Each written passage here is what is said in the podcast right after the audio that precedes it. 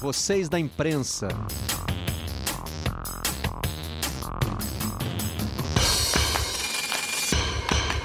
Olá, amigos do canal Campeão. Está começando mais um Redação Home Office da sala da nossa casa para onde você estiver. Estamos juntos de segunda a sexta-feira, começando sempre às 10 da manhã e seguindo juntos até às 11h30. Às 5 da tarde, a versão em áudio está disponível na página de podcasts do Globoesporte.com, dentro da aba Vocês da Imprensa.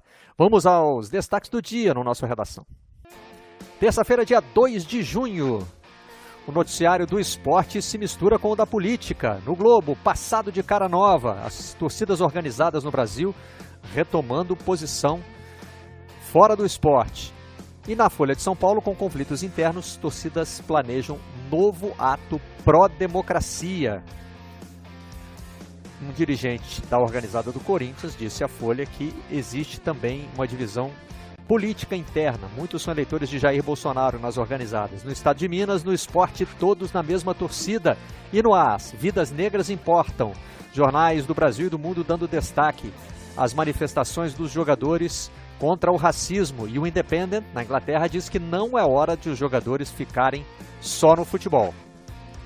Com a foto do Sancho, que após fazer seu primeiro hat-trick como profissional, tirou a camisa para pedir justiça por George Floyd. E esse aí é o Marcus Thuram, filho do Lilian, que repetiu o gesto de Colin Kaepernick, que está na capa da Sports Illustrated com uma pergunta singela. Agora é uma projeção, né? A Sports Illustrated pergunta: se o Kaepernick tivesse feito esse gesto depois das manifestações nos Estados Unidos e não há quatro anos, como seria a reação? No El País, a fase 3 confunde os clubes sobre a volta do público. Las Palmas está dizendo que vai jogar com portões abertos. A torcida do Porto diz que vai a Famalicão ver o time e o jornal O Jogo destaca a resposta das autoridades, só com super bom senso. Mais ou menos como o que já está acontecendo na Dinamarca, né? Onde as pessoas vão nos seus carros para fora dos estádios e aparecem no telão lá dentro. A France Football escolhe os 30 estádios mais quentes do mundo. Claro que eles são quentes quando tem torcedores e ainda não é hora de ter torcida nos estádios. Para falar desses e de outros assuntos, aliás, tem fase 3 aqui no Rio também. É, e a gente ainda está precisando entender como é que é essa liberação para um terço do público. Então, para falar de tudo isso e muito mais, estão comigo no Redação de hoje, Fabiola Andrade. Bom dia, Fabiola, tudo bem? Bom dia, Barreto, Capelo, Aidano, tudo bem? Sigamos aqui, né, em casa e torcendo para o mundo se encontrar, para o ser humano do planeta se encontrar, sermos mais humanos, né, Barreto? É, esse encontro esse encontro está complicado de acontecer, mas vamos ver, vamos ver. Vamos continuar acompanhando aí o que acontece nos próximos dias. Bom dia, Rodrigo Capelo. Bom dia, Barreto. Falando em um ser humano, quem não parece mais um ser humano sou eu, porque eu estou dormindo 6, 7 horas da manhã. Então, o nosso espectador mais atento vai olhar para minha cara e falar assim: Capelo, você está muito acabado. Eu sei, eu dormi 3 horas, então me, me perdoe. Olha aqui, ó, a receita para você, ó. ó. É, café. Hum. Bom dia, dona André Mota. Bom dia, Marcelo Barreto, Fabíola, Capelo, minha solidariedade, Capelo. é... Enfim, é, a escalada mostrou tá a agonia do bom senso. Né? É, é a gente está entrando numa fase da, da pandemia. É claro que em outros lugares do mundo a situação é melhor, mas aqui a gente vê é, o, o, pouco de bom senso que nos restava indo embora com medidas de, de reabertura totalmente despropositadas diante do, do, dos números ainda ascendentes e chocantes da pandemia no Brasil. Pois é, o Rio de Janeiro já divulgou ontem né, um projeto de retomada, de reabertura. É, a partir de ontem já estava liberado aquilo que o Flamengo vem fazendo desde a semana passada, que é treinar mas só no município do Rio de Janeiro. No interior do estado, clubes como Volta Redonda, Resende, Cabo Friense ainda não podem treinar, porque não tiveram a liberação das suas prefeituras. Dos clubes do interior, só o Boa Vista está treinando porque tem o CT no Rio. embora seja oficialmente de Bacaxá. Né? Então a gente vai ter que lidar com, com essa nova realidade aí, né? A realidade da, da retomada. É, é e, já nessa questão... começou na Europa, né, Aidano? E é. parece estar tá querendo começar antes da hora aqui no Brasil, diga. Sim, sem dúvida. E nessa questão é, é, é tem uma, uma é, é, o, o Rio de Janeiro teve mais vítimas, o Rio de Janeiro, da Covid, do que a Índia até agora em toda a pandemia. A Índia. Um bilhão a Índia tem um bilhão de habitantes. É. Então, é, sim, os dados são subnotificados, são em todos os lugares. São subnotificados lá e aqui. Então, assim, é, é totalmente despropositado e, e vai nos obrigar, provavelmente, a novos fechamentos. O que talvez as pessoas não tenham entendido é que quem radicalizou no início encurtou o isolamento. É, o, o, o, o, grande exemplo mundial, que é a Nova Zelândia, é, é, o que, que a, a, primeira, a primeira ministra Jacinda Ardern, Ardern, acho que é assim falando dela. Não, são é, dois R's. Ardern, é difícil Isso. de falar. Ardern. Fala só, é. Jacinda, a gente ganha uma intimidade com ela. Tá Isso. É, o que, que ela fez? Enquanto todos os, os governantes disseram, ah, a gente vai combater a Covid, ela disse assim, não, a Nova Zelândia vai eliminar a Covid. A nossa, a no, o nosso objetivo é, vi, é vítima zero. É claro que ela não conseguiu ter vítima zero, mas o objetivo de ter zero vítimas fez com que a Nova Zelândia tivesse muito poucas vítimas e já pudesse, já, já tenha reaberto né, a, a sua economia, a sua rotina é, de uma maneira muito mais segura. É, aqui a gente vai ter, vai ter novas ondas. É, tá na cara, assim. Daqui a pouco vai abrir, daqui a pouco vai fechar outra vez, porque não vai ser possível. E a gente viu também na abertura do programa que quando você dá a perspectiva de abrir, aparece logo um, um espírito de porco, ou vários. É uma expressão que saiu de moda, né? Espírito de porco, mas eu vou usar hoje. Vou, é, ressuscitar ela. É, parece logo um espírito de porco para encontrar a brecha. Você vê o presidente do Las Palmas encontrou uma brecha para chamar a torcida. É isso. Daqui a pouco, daqui a pouco vai ter um cartola brasileiro que vai achar uma brecha para fazer uma bobagem qualquer e contribuir para o agravamento da situação sanitária. Enfim.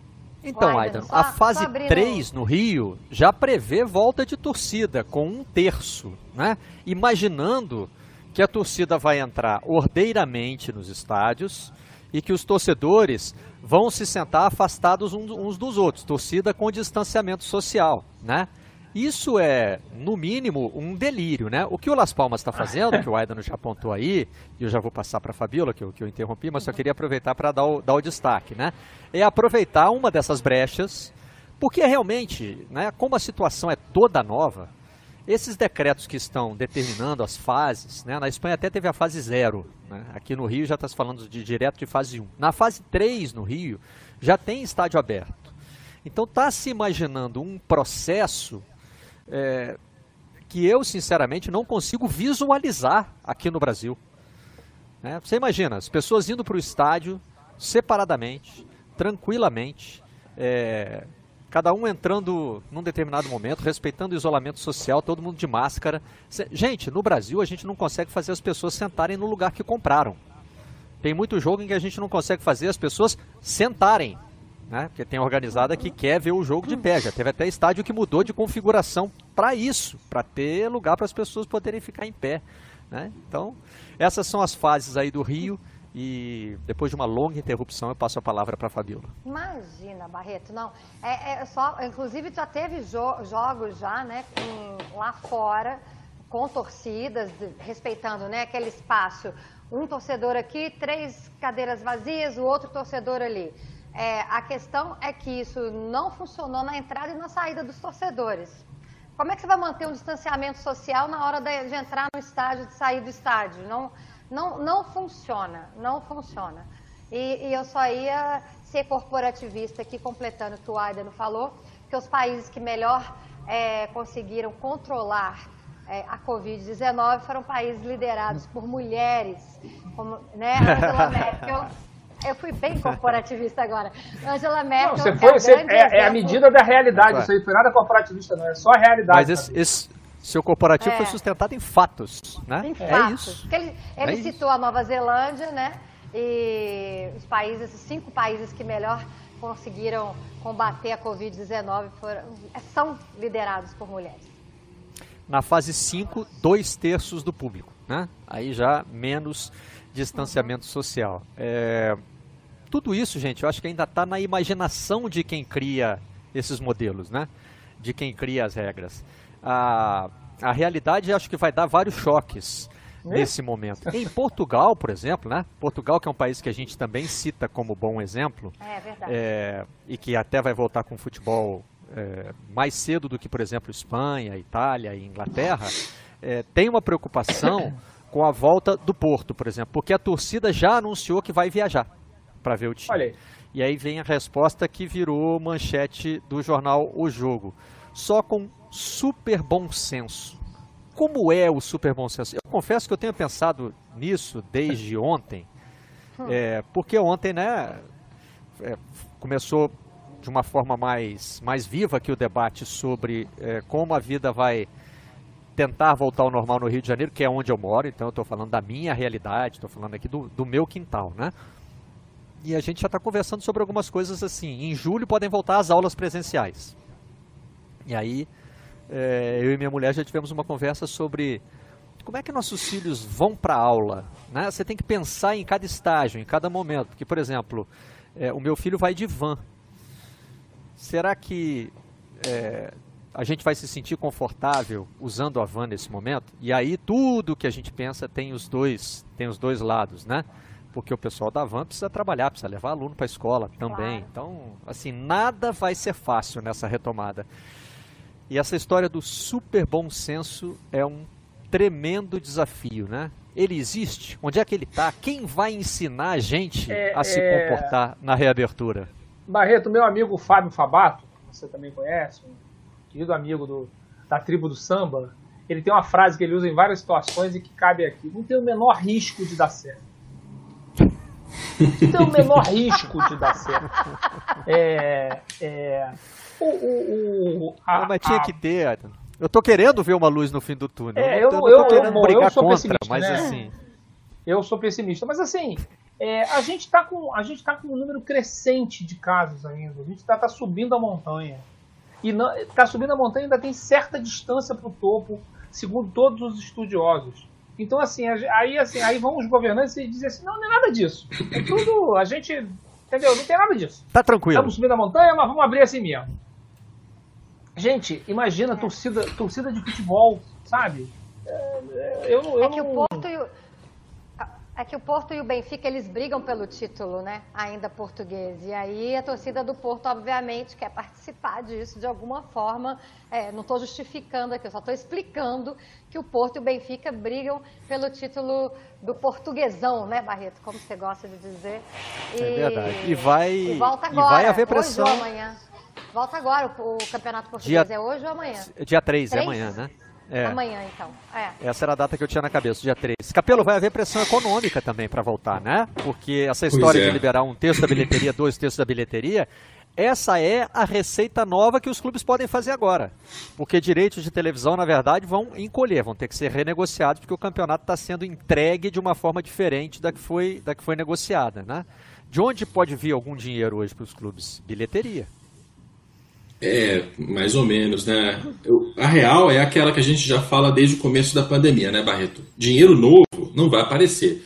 É uma briga para tentar manter as fontes de receita que estavam abertas antes, de alguma maneira. E as bilheterias, assim, o bom senso, o super bom senso, seria não ter as bilheterias, né? Seria fechar e não ter ninguém na arquibancada. Antes vai da vacina. Não ter bilheteria antes da vacina. Claro, né? claro. Aí, né? Depois da vacina, depois que tem segurança legal. sanitária, claro. Isso. É, ou, ou, mesmo assim, olha, os, os leitos estão, os leitos dos hospitais estão, estão livres, tem um medicamento que comprovadamente tem algum efeito, sei lá, o risco é muitíssimo menor, não sei. Mas quando tiver segurança sanitária, isso não é a gente que diz aqui, né? São, são médicos, são especialistas da área de saúde.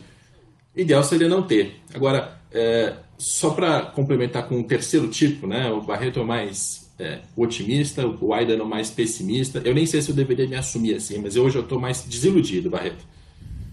Porque tá muito difícil, cara. Tá muito difícil, assim.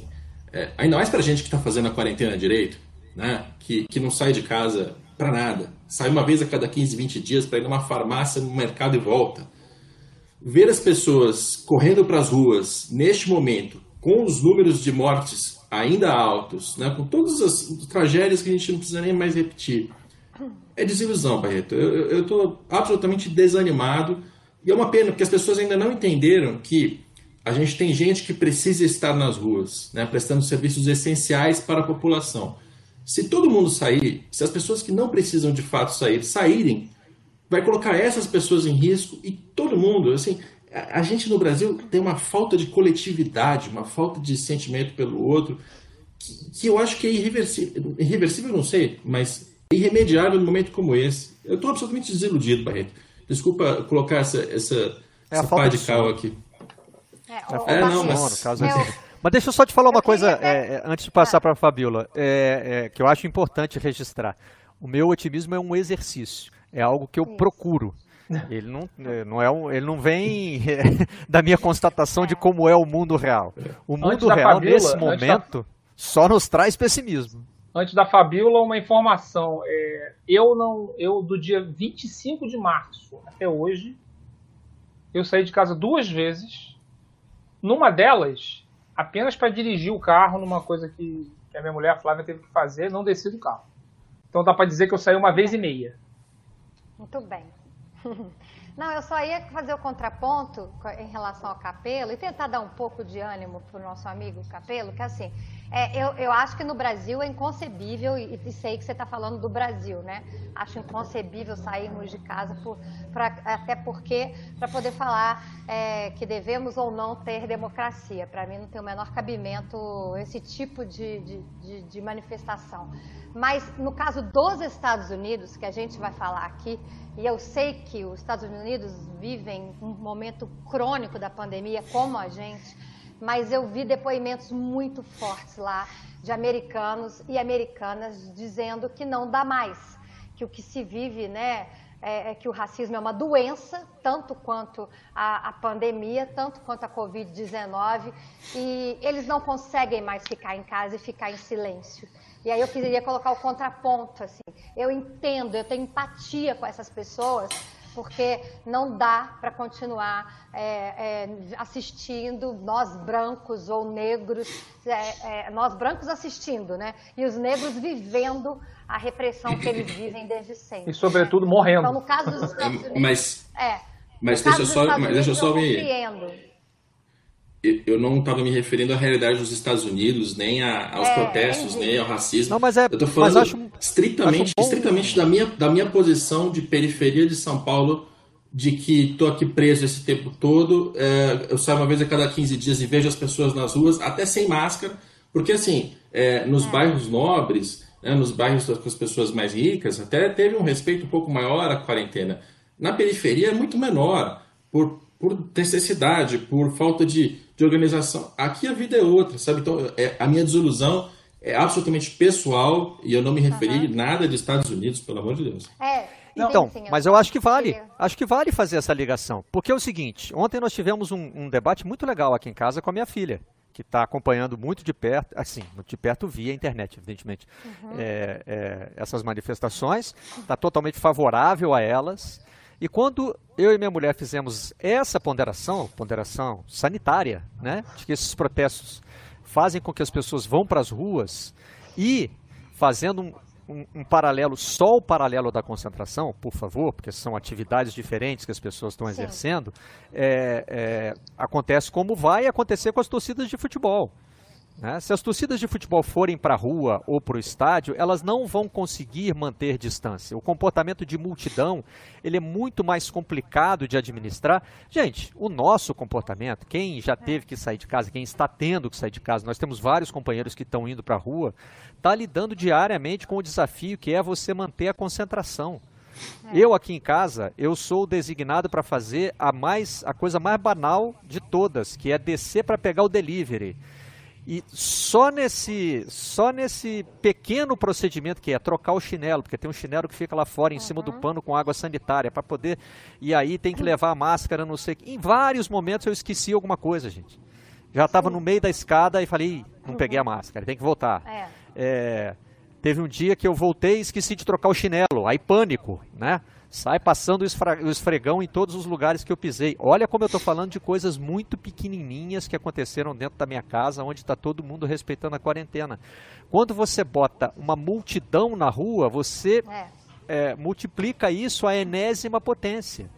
E quando a causa fala mais alto, é, uhum. você atropela as questões sanitárias. E o, o que está acontecendo agora é interessante pelo seguinte: a gente, como o debate é, é, sobre o combate à pandemia também ficou polarizado politicamente, eu acho que a gente hoje tende a dividir o mundo em quem é contra o isolamento social e é a favor das causas de direita, e quem é a favor do isolamento social e é a favor das causas de esquerda. Acho que está tá mais ou menos assim na cabeça de muita gente, embora seja uma divisão evidentemente imprecisa. Né? É. Então, assim, a gente já viu muitas manifestações nas ruas, por exemplo, aqui no Brasil, as manifestações contra o STF, contra o Congresso, mas elas são alinhadas, né? Pelo menos na nossa cabeça é assim: quem está indo para a rua protestar contra o STF, contra o Congresso, também é contra o isolamento social. Então, uhum. na cabeça deles não faz diferença. Eles são contra isso tudo. E aí, junto. Agora, quem está indo para a rua protestar contra o racismo, contra a violência contra os negros, especialmente os jovens negros, é, a gente tende a ver como pessoas associadas a um combate mais racional, ao isolamento, a ficar em casa e tal. E aí criou-se pela primeira vez um dilema, né? Uhum. E é isso que a Fabiola está falando. Quer dizer, é, a causa é maior, né? Uma é. causa é maior, acaba ficando maior do que a outra naquele momento. E as pessoas vão para a é, rua. Tipo, qualquer é tipo... vídeo que você vê, né, Aidano, ele, qualquer vídeo desrespeita as, as recomendações de isolamento social. As pessoas estão se abraçando, abraçando, elas estão sem é. máscara. É. Os guardas abraçando né, os manifestantes. É. Se você for olhar do lado da pandemia, é, é um risco usando, absurdo. Usando a, a, não a metáfora, né, porque está acontecendo na realidade, mas enfim, usando o que parâmetro que o Barreto usou da casa dele, é assim, tá todo mundo em casa e tal. Se pegar fogo no prédio, vai sair todo mundo correndo. É. Exatamente. Enfim, é uma causa maior, entendeu? Assim, os, os manifestantes nos Estados Unidos e mesmo, mesmo os brasileiros, né? Enfim, esses que vão se manifestar contra o STF, ou os brasileiros que foram se manifestar contra o racismo no Brasil, no Rio de Janeiro no domingo, e pela democracia também no, também no domingo, em várias capitais, é, é uma causa maior, né? Então, assim, faz sentido. Agora, o futebol é uma causa maior, quer dizer, o Porto ser campeão português é uma causa maior do que a, do que a Covid. Eu, eu compartilho da desilusão do Capelo. Entendeu? E não me sinto, eu não me sinto ofendido porque eu tô na, tô na quarentena, enfim. A minha quarentena é num lugar de privilégio, minha quarentena é muito confortável. Eu tenho uma casa uhum. arrumada, espaçosa, eu tenho dinheiro para para pedir que entreguem na minha casa o que eu quiser, né? Então assim, então é, é absolutamente confortável a minha a minha quarentena. Eu nem, nem posso, não, não seria seria um uma barbaridade eu reclamar de qualquer coisa. É, então assim, eu não me sinto é, é, é, eu, eu fico com pena do que vai ser do Brasil, do que vai ser dos brasileiros. E numa numa perspectiva particularmente cruel da pandemia, tem um artigo no meu país de que foi pro ar ontem que fala que a, a peste negra, lá na Idade Média, e a gripe espanhola, elas contribuíram para reduzir as desigualdades. De maneira trágica, mas elas contribuíram para isso. A pandemia da Covid-19 está acentuando a desigualdade, está aumentando o abismo social entre, entre os seres humanos. E no Brasil, particularmente, nesse momento que a gente está vendo, é a pandemia é, atacando é, mais diretamente as populações mais pobres nas periferias é. e no interior do Brasil.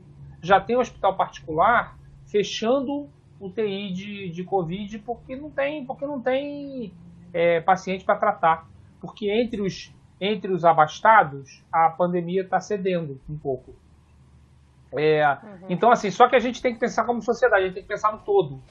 E ao pensar no todo, é ainda mais duro, porque vai bater forte nos, nas periferias, nas favelas, então, assim, é em é Brasilândia, Paraisópolis, na, no Jacarezinho, no Complexo da Maré, no Complexo do Alemão, é, é onde é, a doença vai bater de maneira mais dura e mais cruel. Então, assim, é mais um motivo para que essas, essa, esses movimentos é, sejam adiados. Mas, enfim, é, é, a, é a é, agonia mas... do bom senso, realmente. Eu queria entender o que vocês pensam da ida das torcidas organizadas é, de futebol do Brasil às ruas para é, gritar por democracia. Como é que se encaixa diante de tudo isso que a gente falou? Porque são vários elementos diferentes aqui, né? Então, é, nós mostramos é. ontem aqui as manifestações e hoje o assunto continua repercutindo nos jornais, porque, segundo a Folha, é, as torcidas estão planejando novos eventos Dia e lidando com divisões internas, né? Porque é. o organizador é, da manifestação da torcida do Corinthians, chamado Danilo Pássaro, ele diz que tem muita gente dentro da torcida que apoia o presidente Jair Bolsonaro. Então, quer dizer, não há uma unanimidade dentro das torcidas de futebol e elas estão precisando lidar com essas divisões políticas. Né? E o Globo fala de um vácuo que essas torcidas estão ocupando, é, que é até dos partidos políticos. Né? Os partidos políticos uhum. não estão indo para a rua, especialmente os partidos políticos de esquerda. Né? Uhum. É, e, e, na direita parece que é um movimento que atropela um pouco a questão partidária. Então, a, as torcidas estariam reocupando esse espaço. Mas com todas as observações que a gente fez aqui, é, sobre a causa ser mais forte, sobre. Agora, isso aí, se você pensar apenas na questão sanitária, não era para estar tá acontecendo no Brasil agora. E olha, estou dizendo isso de qualquer lado do espectro político. Né? Não era para estar tá tendo manifestação na rua. É, é que as é, pessoas é, que... se cansaram de ver um lado, todos os domingos se reunindo na Paulista, porque eu falo Paulista por estar em São Paulo, todos os domingos se reunindo na Paulista, sem máscaras, é, vestindo verde e amarelo, pedindo o fim da democracia, isso chegou a um limite que o outro lado falou, peraí, a gente não concorda com isso, vamos ficar todos calados em casa, é, é, é, é complexo. Agora, só para falar um pouquinho das torcidas organizadas. Os, os, chefes das torcidas organizadas, de Gaviões da Fiel, de é, Palmeiras, né, de Mancha Verde, enfim, de Independente, não assumiram o movimento. Né? Eles disseram que não é um movimento das organizadas. O Daniel Pássaro, ele é corintiano, ele, ele pertence a Gaviões da Fiel, mas diz que o movimento partiu dele por indignação por pedirem o fim da democracia. E aí ele mobilizou ali aquelas pessoas é, é, que concordavam com ele para poder irem às ruas. Então, apesar de, do movimento ficar muito veiculado a torcidas organizadas de futebol, os, os, presidentes e comandantes das organizadas não assumem o movimento como sendo tendo partido das organizadas de futebol. É, eu acho que, eu acho que é, é um movimento que não, talvez ele parte, parte de um pedaço das torcidas organizadas. É. Quer dizer, é, é, eu acho que a, é, a ideia dessas, dessas torcidas irem para a rua é bem a, a, a, figura do prédio pegando fogo. As pessoas entenderam que está pegando fogo, entendeu? Que está pegando fogo no prédio, então é, a, a, o, a prevenção à, Covid ficou em segundo plano por esse momento, por uma causa maior. É, os partidos políticos não estão participando disso por conta do longo processo de satanização da política que o Brasil atra atravessa, já longo, já de muitos anos, que talvez a gente possa estabelecer ali o ápice dele em 2013, nas passeatas é, de julho de 2013. Ali começou dizendo que não podia político, é, os políticos colaboram muito com isso, né? Quando se envolvem em seguidas endêmicas, né? É, é, uhum. Histórias de corrupção e de infidelidade e de pouco, é, pouca coerência ideológica. Então, assim, é, é, os políticos eles são, eles são vilanizados né, é, no Brasil. tanto que o movimento de direita, o movimento da, da, da parte que vai lá de verde e amarelo, se manifestar contra as instituições e contra o Estado Democrático de Direito, ele também não, não, não, não aceita políticos. Né? E vários políticos que foram eleitos é, em 2018, foram eleitos, inclusive o presidente Jair Bolsonaro, foram eleitos sob a bandeira da nova política. Né? E que, na verdade, é, a gente sabe que de nova não tem nada. Né? É, é, é, é essa, esse cenário é que leva a grupos como os das torcidas organizadas, que eu acredito que é isso. Não é, a Gaviões da Fiel inteira que está se manifestando, é um pedaço dela. Como teve uma torcida é, do Flamengo, é, uma torcida organizada do Flamengo, não lembro qual agora, que soltou um manifesto desautorizando o uso do nome dessa, dessa torcida, que eu só não cito porque não me lembro qual é, é nas manifestações. Agora, tem gente dessa torcida que quer se manifestar e leva lá a faixa, uhum. e vai em grupo, enfim. É, é o direito de manifestação que a gente tem que respeitar. O que não deixa de ser interessante, né, Capelo? Eu tenho pensado muito em qual vai ser a reação dos clubes.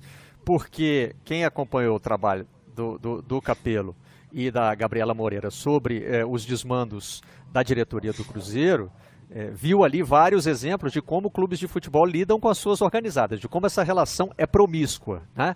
Mas quando explode um ato de violência, a primeira reação do clube é recuar, dizendo: não, não, não, não, não sou eu. Isso é organizada, eles estão lá fazendo, eu sou a vítima. Eu, poxa, gente, eu não posso perder ponto, eu não posso ter é, o meu estádio é, sem público, fechado, porque uma organizada brigou em meu nome, né? Eu sempre cobrei muito isso dos clubes, que eles não parecem não se incomodar com o que as organizadas fazem no nome do clube, com as cores, com o escudo, com a bandeira, né? com todos os símbolos do clube. E agora vai haver essa divisão política dentro das organizadas e na relação entre as organizadas e os clubes. Será que finalmente eles vão se incomodar, Catelo? Puxa, Barreto, essa é, uma, essa é uma boa pergunta. Eu até vou dar dois passos para trás. E, assim, o que eu vejo de muito positivo nessa manifestação das torcidas organizadas é que as pessoas no mundo do futebol estão voltando a participar da vida política. É claro, isso tem, uma, tem um, tem um contra-ataque, tem uma onda que vem na, na, na, direção contrária de pessoas que dizem, como a, torcida que o Aidan mencionou, e também pessoas nas redes sociais se manifestando dizendo o seguinte: não, eu não quero que me envolva política com futebol. É, e, e eu acho que essa é uma das ideias mais equivocadas que se pode ter, porque tudo é política. Tudo é política. A maneira como o jogador comemora, o jeito que ele se comporta fora de campo, uh, o que a gente diz, o que a gente faz, o que a gente não faz, tudo é política. Eu acho que as pessoas confundem um pouco política com partidarização, né? com, com briga entre uh, hoje PSL PT, antes PT PSDB. Acho que elas misturam um pouco partidarização com política. E, e querer um futebol que não seja político é, é uma utopia, é, é, impossível. Isso não tem como acontecer, porque por ação ou por omissão, os clubes, os atletas, os torcedores, as torcidas organizadas já estão fazendo política. Então, acho que esse é um bom momento para as pessoas repensarem o que elas acham em relação à política. Segundo, torcidas organizadas defendendo democracia, é, tem, tem, tem gente indo, indo contra. Assim, gente, democracia é basicamente você ter poderes divididos, direito a voto, direito a se candidatar, é, é ter liberdade. Vocês vão ir contra a democracia? Vocês vão dizer, não, é melhor que o meu clube não se envolva? É, é, essa é uma outra barreira que a gente precisava quebrar num momento como esse, né? Não só as torcidas organizadas que começaram a puxar essa fila, mas os próprios torcedores, os próprios clubes, né? Se a gente voltar um pouco no tempo, até é uma, é uma, uma, uma controvérsia recente, não sei se eu devia ressuscitar, mas é, quando o Raí se manifesta, e, e, a gente tem uma manifestação contrária do Caio Ribeiro dizendo que achava que o Raí não deveria se manifestar porque aquilo poderia respingar na, na instituição do São Paulo, eu entendo o que o Caio quer dizer ali. O Caio está dizendo, é, as pessoas que estão se falando, elas têm que ter a consciência de que o que elas dizem vai respingar e vai refletir no seu empregador. E às vezes, e às vezes não, a instituição ela é maior. O São Paulo é maior do que o Raí, então o Raí tem que tomar cuidado com o que ele fala. Mas eu acho que até essa, essa percepção, essa concepção, no momento que a gente está vivendo hoje, de ameaça à democracia, ameaça à liberdade de todos nós, até ela tem que ser revista também. É, as pessoas têm que falar mais, e, assim, defender democracia, defender liberdade. Vir alguém e dizer assim, não, você não deve fazer isso porque você está sendo político, para de falar sobre política. Meu amigo, isso é impossível, isso é impossível. Mas, mas Barreto, assim, essas são as pouquíssimas percepções e opiniões que eu consigo ter sobre esse assunto agora, sabia? Porque, de verdade, até esse é um ponto que as pessoas não costumam dizer nas redes sociais e nem publicamente. Eu não sei, assim, tem muita coisa que eu simplesmente não tenho opinião formada, porque é tão complexo, cara. Assim, as torcidas organizadas voltando a participar do jogo político é legal, é defender, defender a democracia é um valor que eu compartilho, sim, mas a questão da pandemia eu não sei se eu consigo aderir à metáfora do prédio pegando fogo tão facilmente, porque elas estão se colocando em risco, elas estão colocando os outros em risco. e também seria incoerente da minha parte dizer assim: fique em casa, a menos que você esteja defendendo uma causa da qual eu compartilho, porque aí você, tem que, aí você, aí você vai para a rua. Eu não sei, Barreto, eu não sei. Então, eu estou muito alinhado com você nisso aí, porque essa percepção também a gente não consegue fazer dela uma percepção coletiva, porque é, o, o, o, impulso que a pessoa tem para ir para a rua protestar é, pode ser diferenciado, por exemplo, do impulso que a pessoa tem de ir para a rua ganhar a vida que é uma coisa que a gente tem repetidamente dizendo aqui, vamos com calma, não está na hora, atividades como o futebol não são essenciais, né? Essa separação é muito difícil de fazer. E aproveitando o gancho que o Capelo deu, o Independent, aliás, eu só queria fazer um, um rápido parênteses, né? Tem uma ironia nisso aí, é, que as organizadas, embora a gente fale delas muitas vezes aqui no Redação, na maioria das vezes quando a gente cita a torcida organizada, a gente está falando daqueles menos de 10% que o professor Maurício Murad diz, né? diz não, né? Ele, ele, ele diz isso baseado num estudo, né? É, que se envolvem em atos de violência, né? e os outros 90% não, mas 100% dos atos de violência tem participação de organizada.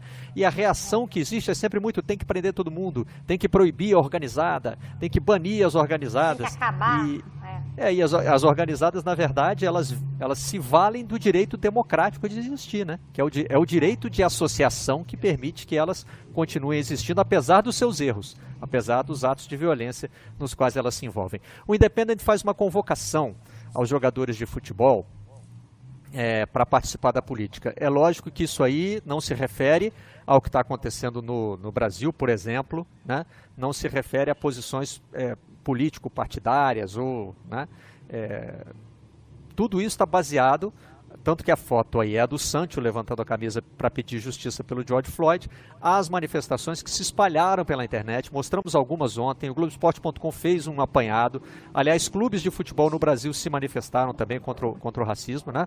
botaram lá a sua cara, que é o escudo, que é o símbolo do clube, é, para pedir justiça social, e o Independent convoca os atletas a se manifestarem. A gente tem visto atletas é, que não são aqueles que normalmente a gente vê.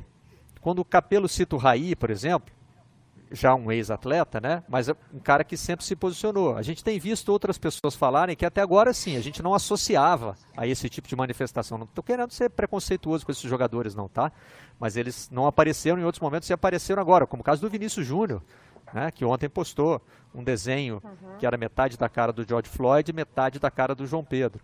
É. O Everton Ribeiro postou hoje um depoimento no Instagram dizendo que, por conviver com pessoas negras, passou a entender um pouco melhor é, o que elas passam e que a gente precisa fazer isso, precisa procurar se informar, precisa entender. E aí estamos mostrando manifestações que ocorreram no, no campeonato alemão mas em outros momentos nós já tivemos essa discussão aqui no Redação e eu acho que vale retomar agora. Será que a gente cobra dos atletas que eles se posicionem politicamente só de um lado? Porque se agora um atleta resolver se manifestar no limite, vai.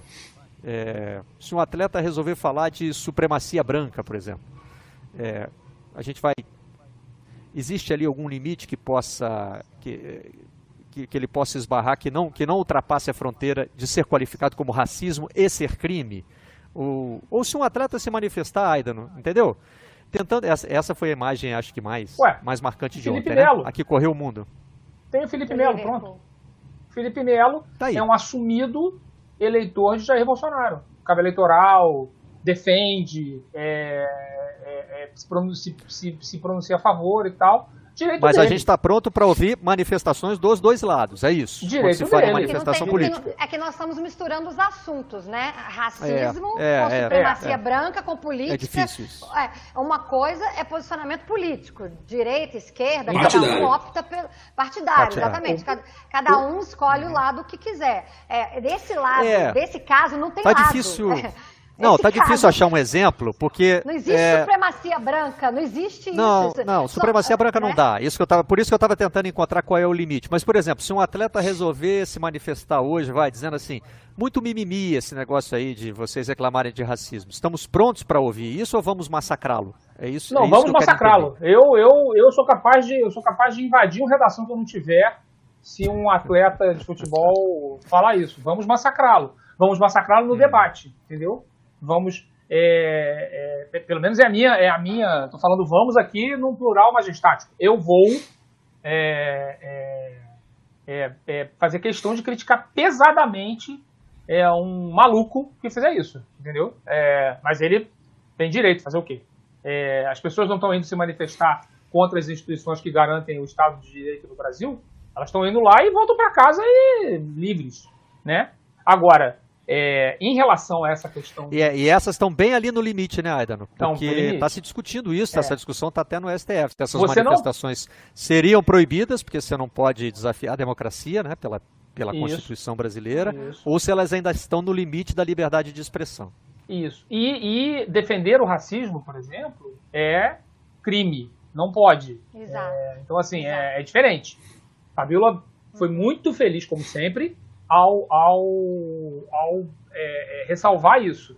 Agora, sobre o futebol se manifestar, é, não só na, na, questão do racismo, como em várias outras, a gente, a gente criou, o futebol criou uma, uma ideia de bolha, uma ideia de dimensão paralela. Eu sempre me incomodou, lá desde a minha outra encarnação da Redação Esporte TV, me incomodava aquela ideia de que, não, é, o clube vai à justiça comum e o Brasil vai ser banido da Copa do Mundo. Porque tem uma lei da FIFA que proíbe que se vá à justiça comum. Como assim, gente? Tá, tá onde? Em Marte? No futebol? Não, o futebol tá na Terra. E na Terra é na justiça que se decidem as coisas. Pelo menos na Terra democrática, né? Você vai à justiça e decide as coisas lá. Então, assim, que papo é esse de uma, de uma lei que você não.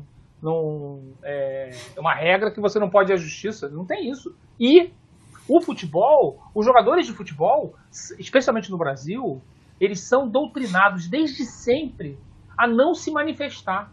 As manifestações até agora em relação a esse crime bárbaro contra o George Floyd, em relação às, aos, às manifestações é, legítimas que a sociedade americana está promovendo é, por todo o país lá na, nos Estados Unidos, é, são tímidas, são constrangedoramente tímidas é, me dá vergonha dos jogadores brasileiros é, a quantidade de manifestações, o, o, o, peso do silêncio do, dos jogadores brasileiros. Então. E eu não estou cobrando, e, e eu quero aqui é, cobrar muito claramente dos jogadores brancos.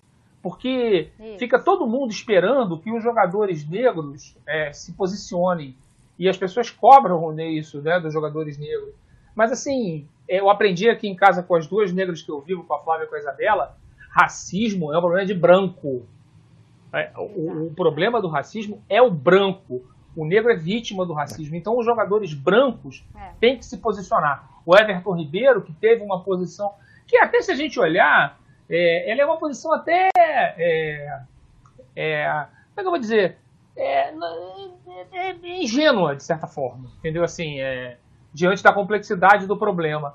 Mas é muito bom que ele tenha falado, que ele tenha se alongado, que ele tenha se ocupado de falar sobre Exato. isso. É, não à toa ele é meu jogador preferido no time do Flamengo, porque é, é, ele se posiciona da maneira correta com, com sentido, o capitão do time, com sentido social.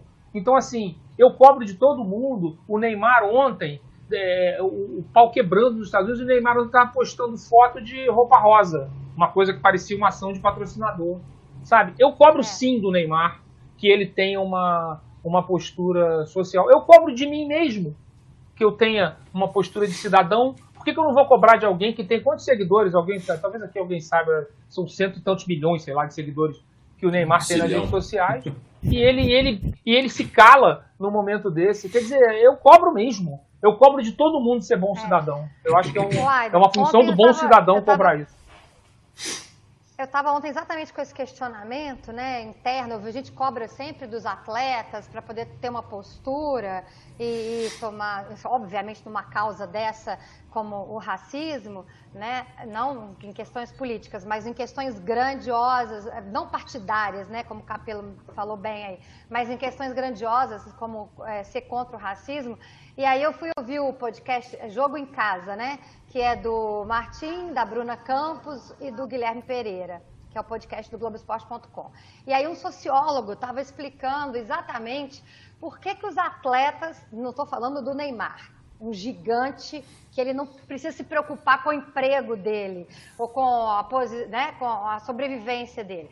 Mas atletas é, menores, né? É, de, qualquer atleta de futebol, de um time de futebol, vou citar um exemplo aqui da minha cabeça aleatório, do Fortaleza. Talvez ele não se pronuncie por ser julgado, a instituição oprime, né? eles são instruídos, inclusive, pelos empresários. Não, não, não mexe, não, são, são causas é, é, complexas, não se envolve nesse tipo de coisa. Né? A própria instituição que ele trabalha pede para poder eles não se envolverem em questões é, polêmicas. E aí ele se vê acuado né, e, e, amedrontado, né? A gente vai falar aqui de um atleta que não consegue mais trabalhar porque se posicionou contra o racismo. Então eu começo a entender um pouco mais também é, o mundo que não, que não é o meu, né? Agora o Neymar obviamente está fora desse time porque Neymar, Michael Jordan, que inclusive se posicionou e vem sempre se posicionou muito, LeBron James, esses caras eles têm um tamanho tal que eles têm obrigação social, inclusive, de se posicionar, né? Barreto, são muitos assuntos, deixa eu ver se eu consigo recapitular para dar meus pitacos. Primeiro que é, tem aquela, aquele paradoxo da tolerância com a intolerância, né? É, se alguém defender supremacia branca, é, essa pessoa não tem direito a, a, a se manifestar, porque ela está pregando intolerância. Como você defendeu o nazismo, como você defendeu o uhum. fascismo. Né? A, a, a, intolerância se combate com intolerância. Não deve haver direito de expressão para quem quer tirar liberdades e direitos dos outros. Acho que esse é um ponto inicial. Mas você entrou num assunto que acho que vale a gente, a gente voltar, que é, é, é a nossa repressão a atletas que se manifestem de uma maneira que, que a gente não, não concorde. Eu vou voltar num, num, exemplo. O Neymar, na eleição de 2014, se eu não me engano, se manifestou pró Aécio Neves contra, contra o PT da Dilma Rousseff. Ronaldo, a mesma coisa. E ambos foram muito criticados, muito criticados, muito perseguidos, muito eh, tudo, inclusive por nós na imprensa. Eu digo nós porque eu faço parte. Eu não fiz especificamente, mas eu faço parte. É, e aí, é, será que a gente não está contribuindo para essa, para essa, essa, essa falta de opinião dos atletas? Será que a imprensa, quando faz exatamente o que você disse de, ah, não, se um atleta defende algo é, alinhado à esquerda, ele vai ser elogiado, nossa, que legal, ele está se manifestando. Agora, se ele veste a camisa é, apoiando a Aécio Neves, não, ele... Né? Aí você tem uma perseguição em cima do cara e você acaba estimulando justamente esse comportamento de não falar, né? Então, assim, 2020, as coisas estão realmente indo, indo pelos ares. E eu acho que alguns desses, desses comportamentos ruins que a gente vem repetindo nos últimos anos têm de ser revistos, inclusive entre nós aqui da imprensa, para na hora que um, um, jogador se manifestar por um candidato do qual a gente não concorda, mas que a gente reconhece que é um candidato que é democrático, que joga o jogo democrático, é isso, é isso. Esse, esse atleta tem de poder falar. E, e, mais uma coisa, essa é uma conversa que eu, que eu lembro de ter tido com o Juca Kfouri quando ele escreveu o livro dele. Eu fui entrevistado como repórter da revista Época ele disse duas coisas que me, me marcaram ali. A primeira é que, se a gente olhar para o futebol brasileiro, a gente tem uma quantidade de atletas que se manifestam politicamente que outros países não têm. Né? Vocês têm uma memória melhor do que eu, até porque viveram é, mais tempo do que eu. É, Paulo César Caju, Sócrates, Raí, Reinaldo, quantos jogadores desde os anos 70, em todas as décadas eles existem, se manifestaram politicamente a gente não está é, tão ruim nesse, nesse, nesse aspecto de, de falta de, de representatividade. É, se você olhar para ligas europeias, é, isso o Juca contou, um repórter, e, e, eu acho que faz sentido. Você tem realmente menos atletas. A gente tem uma, uma quantidade, uma certa fartura aqui de atletas que se manifestam. É, e a segunda coisa que ele disse é, é muito fácil você exigir coragia, é, coragia, é, exigir coragem do pescoço alheio, né? Uhum. É, eu, eu, entendo um pouco o Neymar, eu entendo o jogador que então se manifesta, acho inclusive que ele tem o direito de não se manifestar, porque também é democrático você não falar nada. É, é a neutralidade é uma posição política, né? Que você pode exato, adotar. Exato. E, e, não falar não nem de um lado é nem do outro. Mas no então. caso do racismo, Capelo, é, é claro que é, claro que é. Tanto que assim, eu procurei aqui achar um exemplo de alguém que pudesse se manifestar né, com relação a essas questões do racismo, e é muito difícil a gente achar alguém que vá ali, né? Porque assim, você usa a expressão supremacia branca, já era, já virou crime, não dá mais, uhum. né?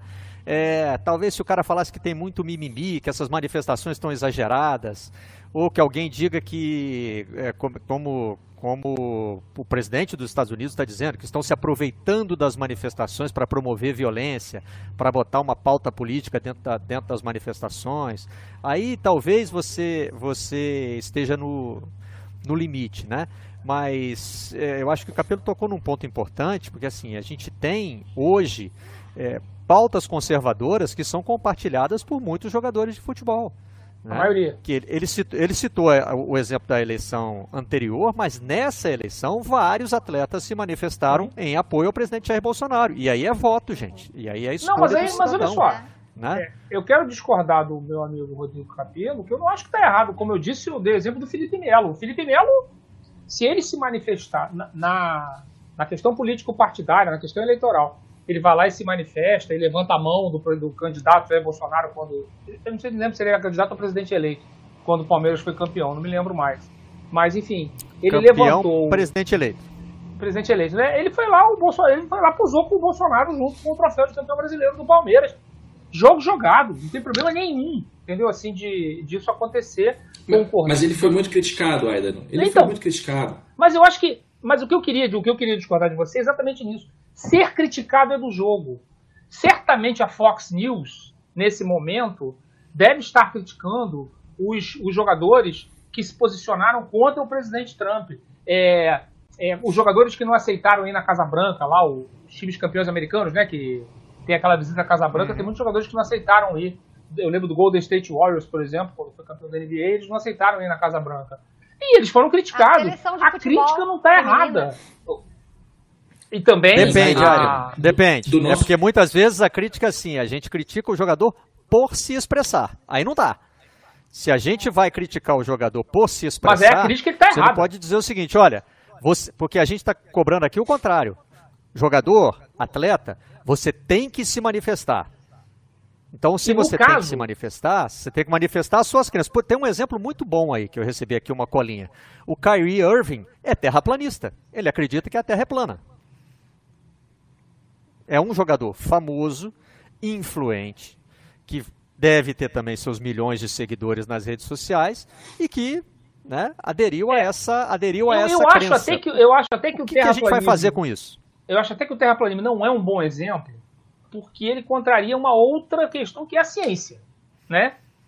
Também, é, também não é um exemplo é, igual é, mas é inofensivo. Hã? Mas é inofensivo, né? Achar que é a Terra é plana é só uma idiotice. É só uma idiotice. É, é só uma idiotice.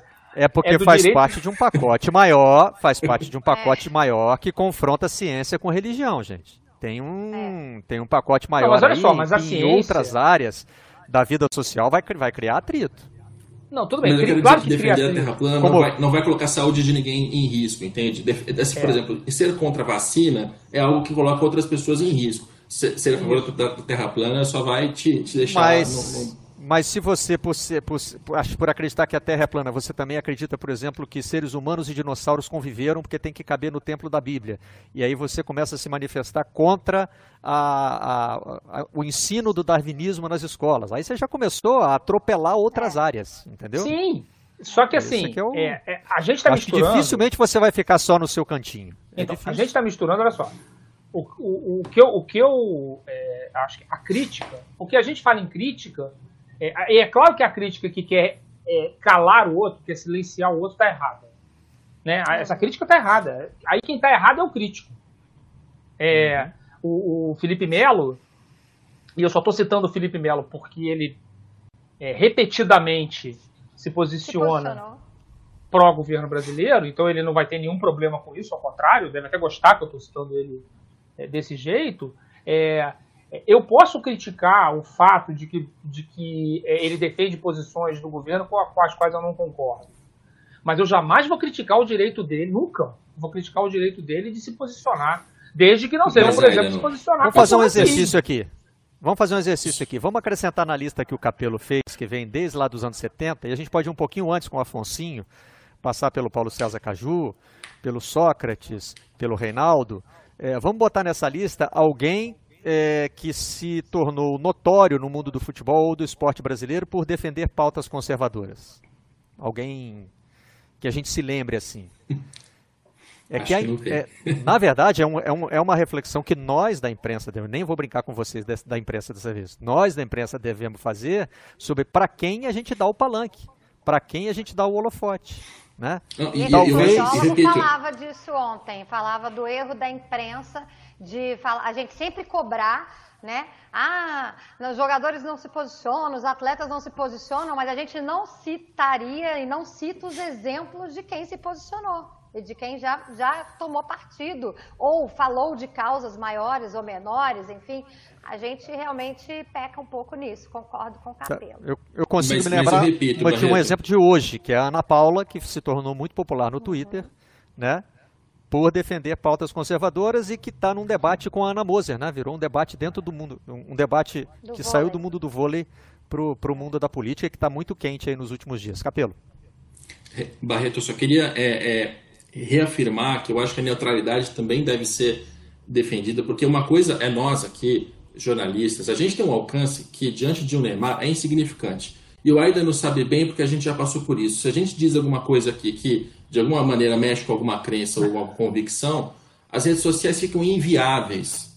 E não são só as redes sociais. É, tem, teve um dia em que eu fiz uma crítica ao Jair Bolsonaro no Twitter, acharam o número do meu celular e eu recebi 11, 12 ligações em seguida né? Uma, e, e, e eu sou insignificante. Como é que eu vou virar para o Neymar e dizer, Neymar, eu quero que você coloque o seu pescoço nessa guilhotina, eu quero que você compre essa briga, eu quero que você coloque os seus, os seus familiares em risco, você próprio em risco, eu quero que você sacrifique o seu, seu lazer, a sua capacidade de andar onde quer que você ande, sem ser é, perseguido. A gente vive tempos muito difíceis, acho difícil, é, acho incoerente até a gente dizer que ah, não, o Neymar tem que se manifestar, como o Pelé, anteriormente, né? A discussão anterior era sobre o Pelé. Não, o Pelé tem que falar porque ele tem. Gente, é, faz parte do jogo democrático, inclusive, não falar. E se levar isso para música, a Anitta é outra que vira e mexe, tem esse, esse tipo de cobrança em cima dela. Ivete Sangalo também. Você tem que.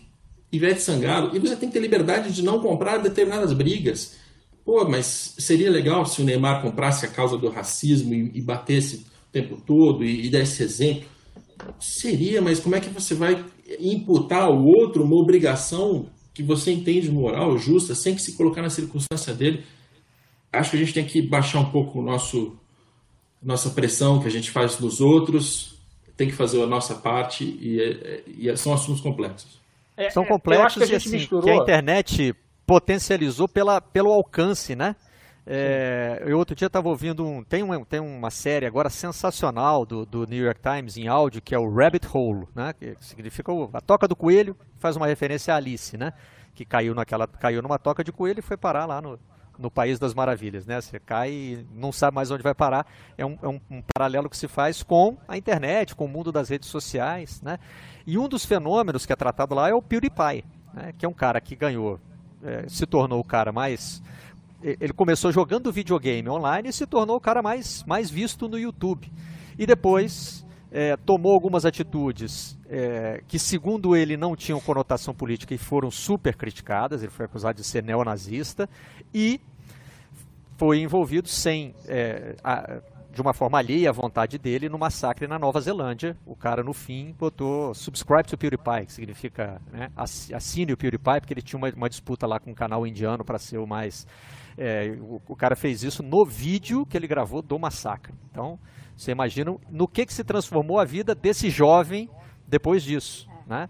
É, então é aquela, é aquela, história do Homem-Aranha, né? Com, com, com, grandes poderes e grandes responsabilidades, e existe um grande alcance dado a pessoas que não têm um preparo para falar politicamente. Eu, eu, lembrei disso porque o Capelo citou a Anitta, e outro dia eu ouvi um áudio da Anitta, ela dizendo assim, gente, acabei de aprender o que é direita e o que é esquerda. Quando, quando uma pessoa está dizendo isso para milhões de pessoas, você fala, meu Deus, mas como é que pode? Uai, pode.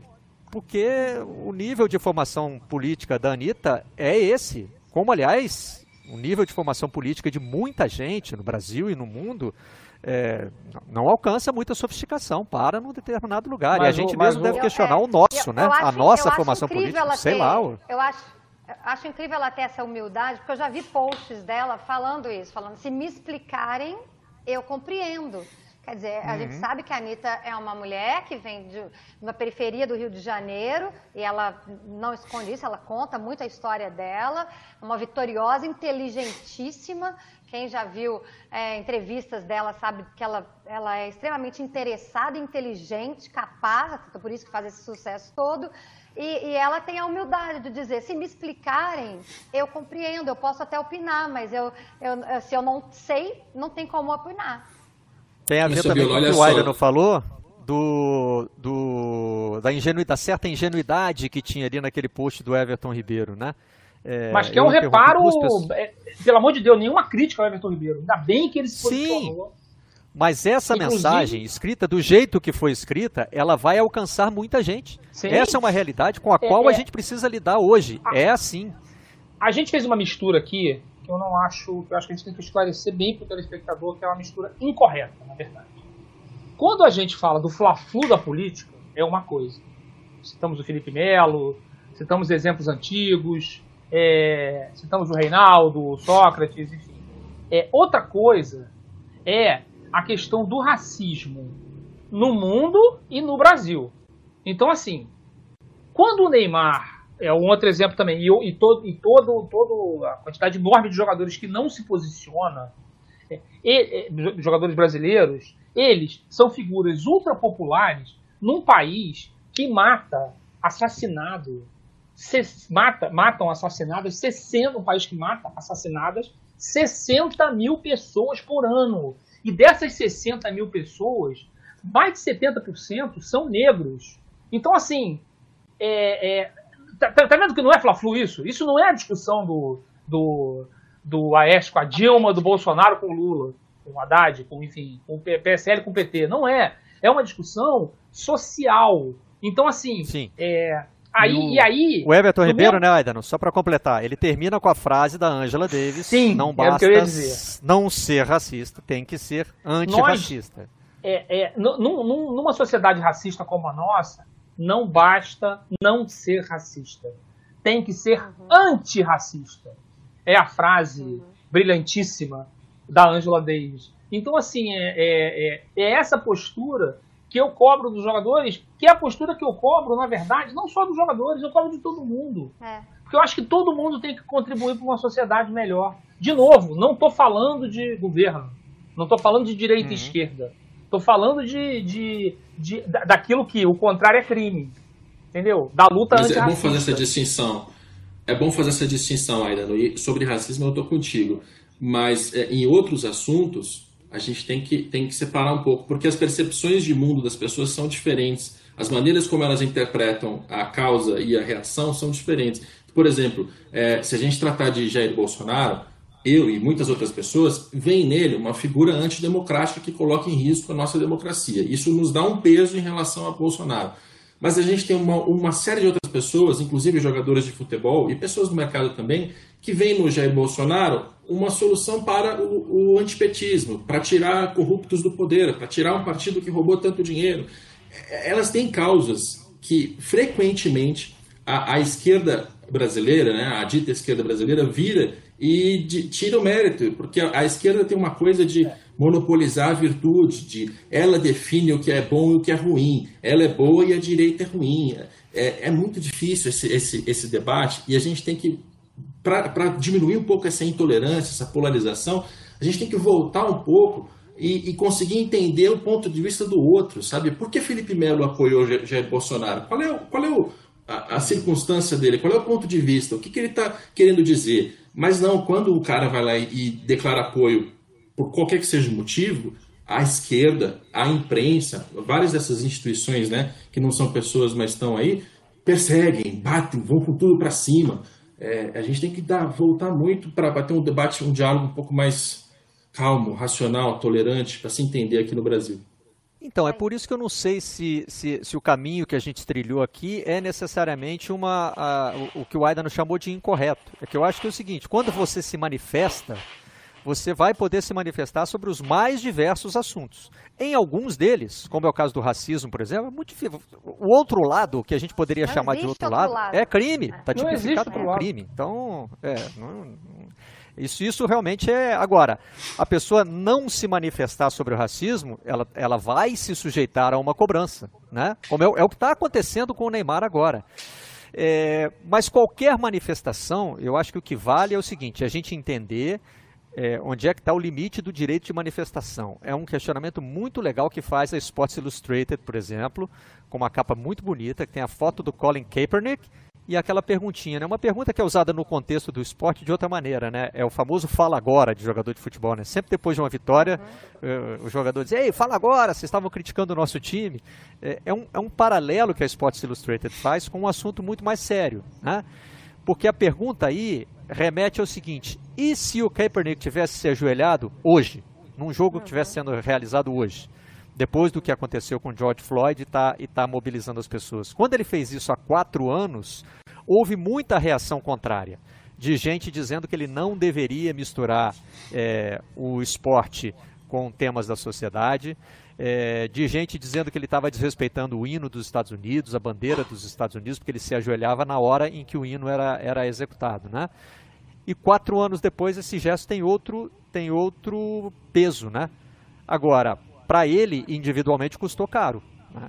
O Kaepernick está é, fora da NFL, não consegue daí... assinar um novo contrato e brigou com a NFL esses dias porque ele foi listado como aposentado, como jogador que já encerrou a carreira. Ele disse: opa, eu não encerrei, não. Não é. querem me contratar e claramente é por esse motivo. É, e é por isso que eu sou, inclusive... eu sou uma otimista, Aidan. Eu sou, por isso que eu falo todos os dias que eu participo do Redação que eu sou otimista. Por quê? Porque há quatro anos não, te, não tínhamos uma mulher falando no Redação Sport TV, porque há quatro anos esse tipo de gesto foi condenado. Então, há quatro anos não teríamos como fazer o Redação Home Office, que hoje é possível por causa da tecnologia. Então, a sociedade ela tem o um lado bom, a gente tem evoluído em muitos, muitas questões, inclusive questões sociais, dando voz é, a quem não tinha, né? E o racismo é um deles. Quer dizer, há quatro anos, é, a, o Brasil, os Estados Unidos, para citar os dois países que a gente está falando hoje aqui de manifestações, viam o, no, o racismo de uma forma. Né? Achava, é, é, entendia que a população negra não era vítima de um sistema. Hoje parece que todo mundo compreende que a história é, foi injusta com os negros e a gente tem que reparar isso. Então, eu sou otimista, sim. Eu acho que há quatro anos era um mundo bem diferente de 2020 e a gente, hoje, ajoelhar-se e protestar contra o racismo é muito legítimo. É, é, Fabiola, você falou igualzinha a Flávia agora, igualzinha a minha mulher. Nossa, deu até Ai, nervoso. Que bom! Acho que é, acho que é um elogio. deu até nervoso, porque a gente tem essa discussão de otimismo e pessimismo aqui em casa. É, eu, sou, eu sou pessimista na vida, e a Flávia cita a própria história dela, é, negra, pobre, da periferia, como um exemplo de que ela tem a obrigação de ser otimista. É, você falou igualzinho, mesma coisa. Assim, é, é, quatro anos atrás não tinha uma mulher, tudo, tudo, isso aí ela fala. E aí, assim, mas é, é, é bom a gente é, louvar que a atitude do Kaepernick. É, Kaepernick. Foi assim Kaepernick. que eu aprendi. É, a atitude do Kaepernick, é, é, ela funda uma tendência, né? E naquele momento em que ele fez aquilo, já tinha acontecido, é, os Estados Unidos já tinham vários, é, vários crimes como esse que aconteceu com o George Floyd. É uma coisa é, recorrente na sociedade americana, como é na brasileira, em outras circunstâncias, aqui de uma maneira muito mais é, intensa, né? morrem aos milhares, né? só de criança, se a gente pegar o. É, no Rio de Janeiro, por exemplo, o, governo, o atual governo do estado do Rio de Janeiro, responsável pela segurança, eu não vou lembrar o número agora, posso até pesquisar quando. E, e, falar daqui a pouco, assim, a quantidade de crianças mortas em ações nas comunidades populares do Rio de Janeiro, crianças é, baleadas é, em ações da polícia é, na, nas comunidades do Rio de Janeiro. Teve a Ágata no Complexo do Alemão, teve o menino João Pedro no, no Morro do Salgueiro, em São Gonçalo, enfim, é, são dois que eu lembro assim de cabeça é, muito, muito chocantes, né? É, é, essa atitude, ela funda uma, uma, uma, uma, uma tendência, né? Que o esporte americano dá show nisso. O J.R. Smith, por exemplo, jogador da NBA, foi nas manifestações, foi lá no meio da confusão, no meio do gás de pimenta, do gás lacrimogêneo, estava ele lá. É, é, a Naomi Osaka também, a tenista, né? Foi também é, para Minneapolis, inclusive, na, que é a cidade onde aconteceu o crime, né? Então, assim, é, é eu acho que essa cobrança de atitude é, tem a ver com uma tendência é, que o esporte americano está tá promovendo, está tá intensificando, é, e aí são causas humanitárias, não são causas políticas. Né? É política, sim, porque concordo com o Capelo, tudo é política, mas são causas humanitárias. Que é você defender que parem de matar, parem de nos matar, né? como dizem os negros. Né? Quer dizer, é, é parar de matar, parar de matar os negros. Tem um vídeo, as pessoas podem ver na internet, um vídeo em Atlanta, de dois negros que estão num carro, que a polícia de Atlanta chega quebrando o carro todo só porque eram dois negros dentro de um carro. A prefeita de Atlanta demitiu os policiais e pediu desculpas aos dois, eram dois universitários negros, que estavam dentro do carro parados. E aí é, a polícia chegou quebrando tudo, arrancando eles dentro do carro de uma maneira absolutamente violenta. Todo esse racismo, o esporte tem muito a contribuir. A minha, a minha campanha, a minha causa, é que a contribuição que o esporte pode dar. Quer dizer, o Gabigol, ele botou na, na, também, tardiamente, mas botou, antes tarde do que nunca. Ele botou no Twitter, é, fez uma ilustração, né? o cartaz dele de hoje tem gol do Gabigol com aquela frase Black Lives Matter, é, vidas negras importam. Uhum. É, o valor disso. A gente podia pegar a programação do Sport TV durante uma semana inteira e ficar falando, repetindo essa frase, que não ia ter o efeito de um post do Gabigol levantando o cartaz. Então, assim, é importante como cidadão, por isso eu cobro tanto isso. Porque o valor que isso vai ter é inestimável. E ninguém pode ser contra cessarem as mortes de negros. Né? Aí realmente. É. Vou reprimir, Capelo. Alguém, ser, alguém que seja contra isso. Certamente. Eu só, só tem duas, duas reflexões. Eu, assim, falar sobre racismo, do meu ponto de vista, é muito difícil. Eu nunca me arrisco uma coisa dessa, porque por mais que eu reconheça meus privilégios, e eu posso reconhecer, por exemplo, é, moro na periferia, Nunca, nunca fui parado por polícia para batida, para ser revistado. Meu carro nunca, nunca. Os meus colegas de escola todos foram. É, então, mas mesmo que eu reconheça os meus privilégios, mesmo que eu tente, eu não consigo entender o que é o racismo estrutural. Então, deixa eu partir daí. Né? Qualquer coisa que eu disser, por favor, tratem como um, alguém que é potencialmente ignorante.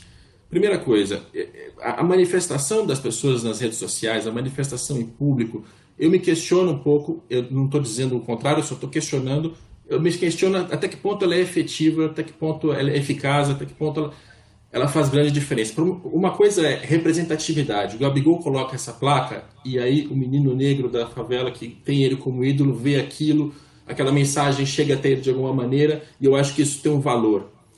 Mas também tem uma vida prática né, das, das quebradas, das favelas, das comunidades, que eu não sei até que ponto essa, essa representatividade ou o simbolismo ou a mensagem faz alguma diferença tratando-se de um, de um quadro de miséria, de, de dificuldade, de racismo estrutural, de, assim, como é que a gente faz para que a polícia é, trate a, o cidadão diferente, a própria população, são questões tão difíceis que às vezes eu me questiono também se a gente não coloca um peso grande demais na, na voz, na comunicação, e falta um pouco de, de apoio prático, né, de, de, vida, de vida real aqui nessa conversa. E, a segunda coisa, Barreto, só pra... Tudo começa com a comunicação, tudo começa com o protesto, tudo começa com a indignação. Eu acho que é o começo, é, para poder tentar mudar. É o que os americanos estão tentando fazer, chamar a atenção da sociedade para crimes abusivos. É, o, só né? que eu quero dizer assim, tem pessoas que vão às redes sociais e se manifestam e entendem que fizeram a parte delas. Eu acho que ah, não tá. fizeram. Sim. Entende o que eu quero dizer? Eu acho Entendo. que essa comunicação ela, ela tem um limite, assim. Você precisa uhum. levar isso a outras partes da vida. E aí chega no segundo ponto que eu queria entrar. Ontem o Diego Moraes participou aqui do programa e deixou um recado sobre o branco tem que assumir a sua posição nesse debate de racismo. E eu fico pensando muito em relação a isso, porque eu sou branco, estou no lugar de privilégio, né? homem branco heterossexual. Eu nasci no melhor mundo possível para mim. Né? É. O que, que eu posso fazer? Eu, eu, me pergunto isso o tempo todo e eu, eu não sei eu não sei a resposta. O que, que eu posso fazer? Não ser racista? Oh, tudo bem, acho que eu já faço isso. É, que mais eu posso fazer? Eu posso usar minha, minha profissão como jornalista para levar essa, essa, esse recado adiante?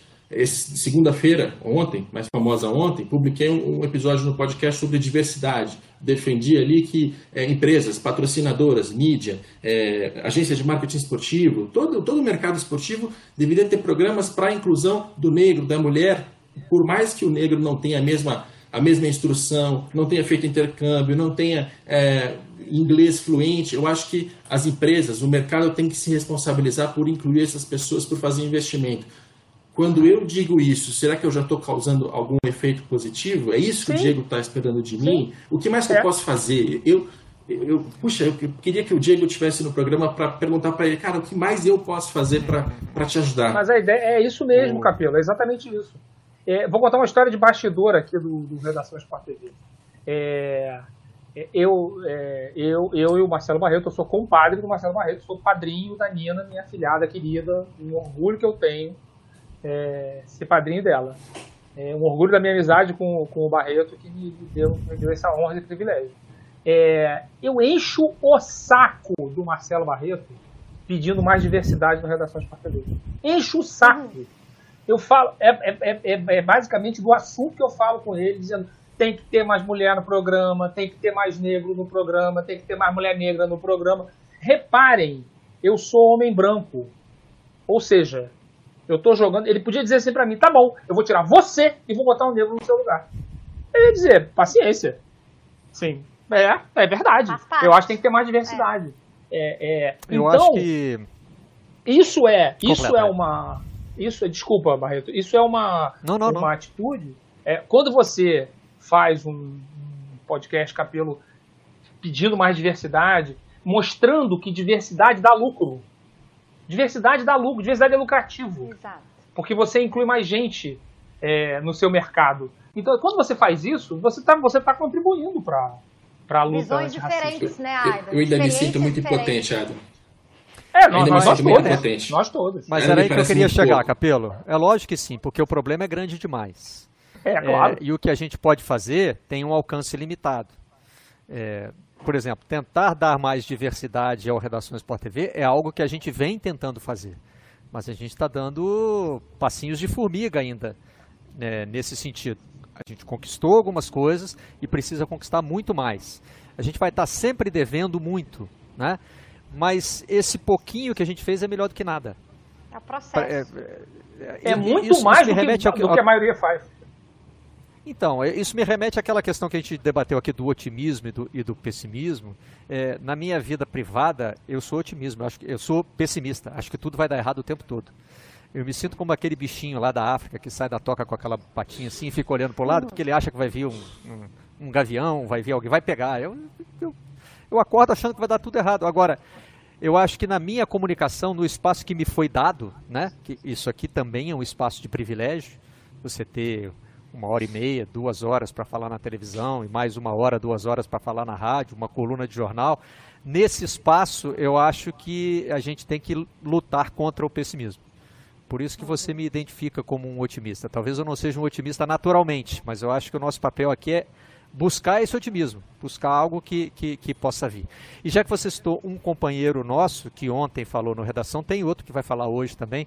Vamos ouvir o Grafite, que já deu o seu depoimento no Troca de Paz.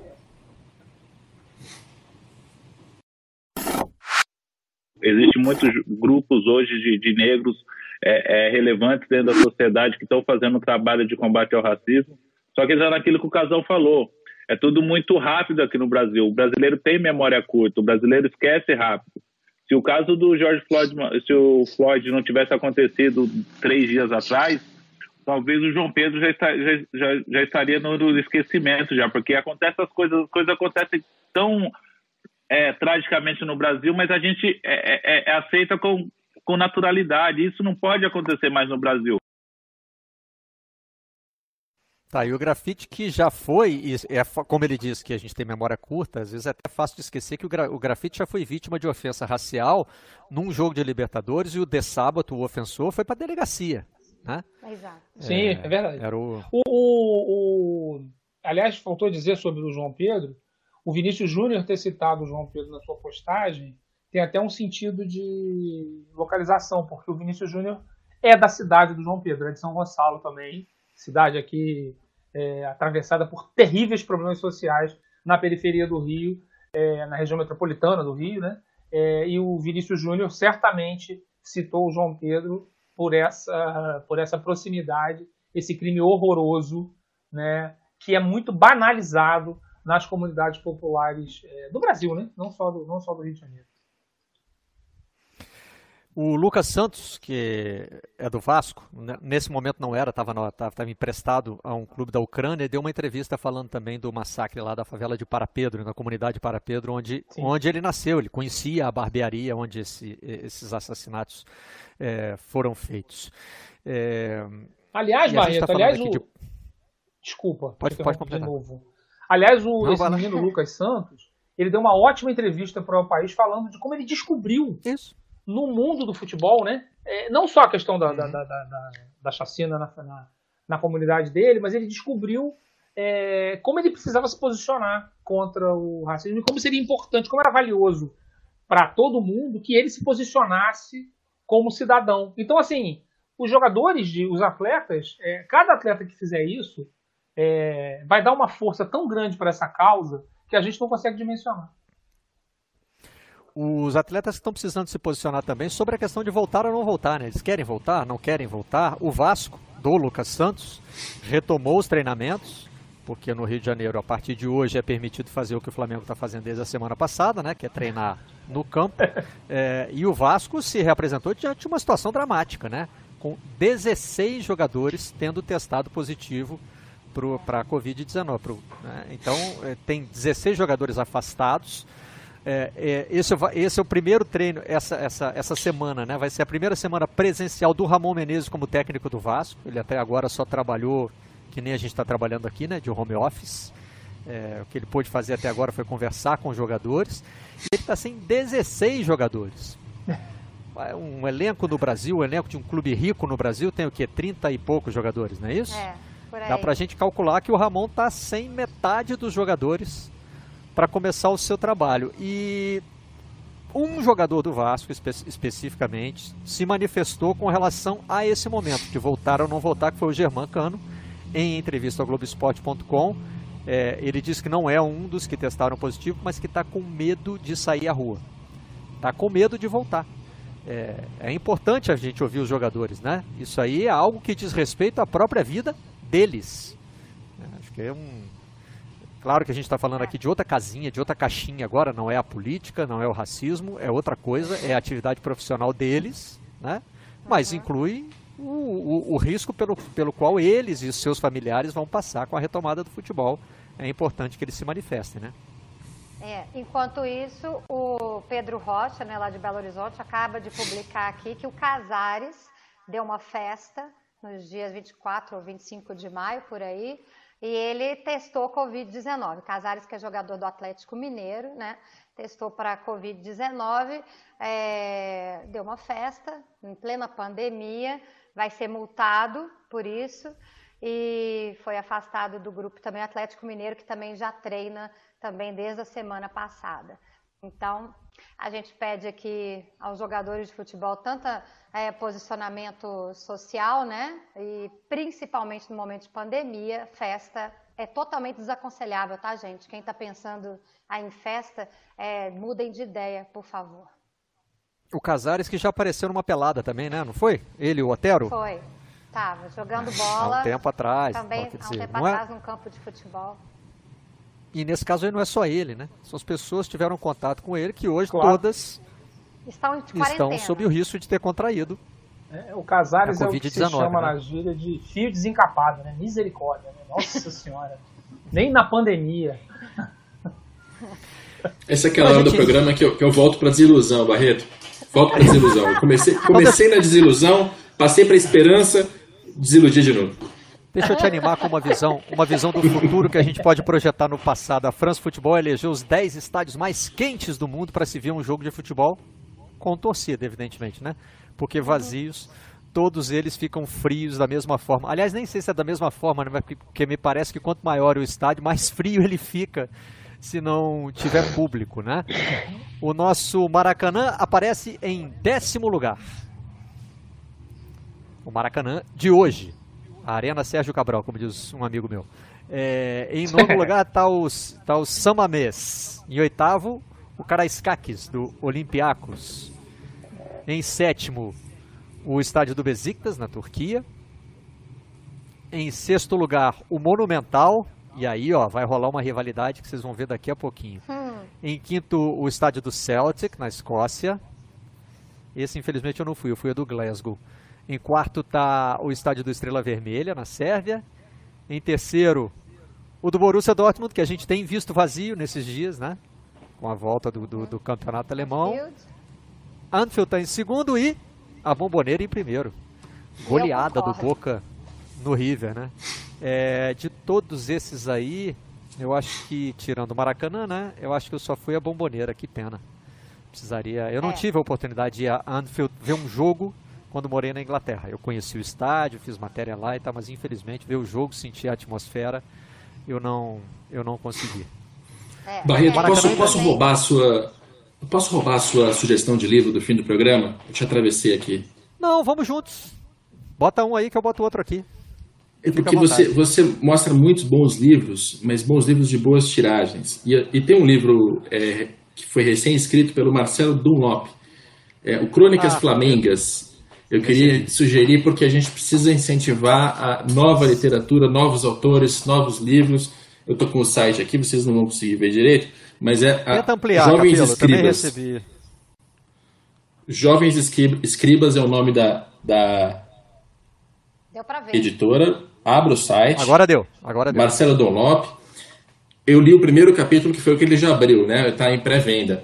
E o primeiro capítulo é sobre o Zico. E tem várias crônicas ali bem escritas, gostosas de ler. Acho que a gente precisa incentivar a literatura. Sim. Então, você é flamenguista e você que torce para outros times, compra, depois dá para inimigo, queima, mas vamos comprar mais livros. E eu sugiro aí o Marcelo Donlop.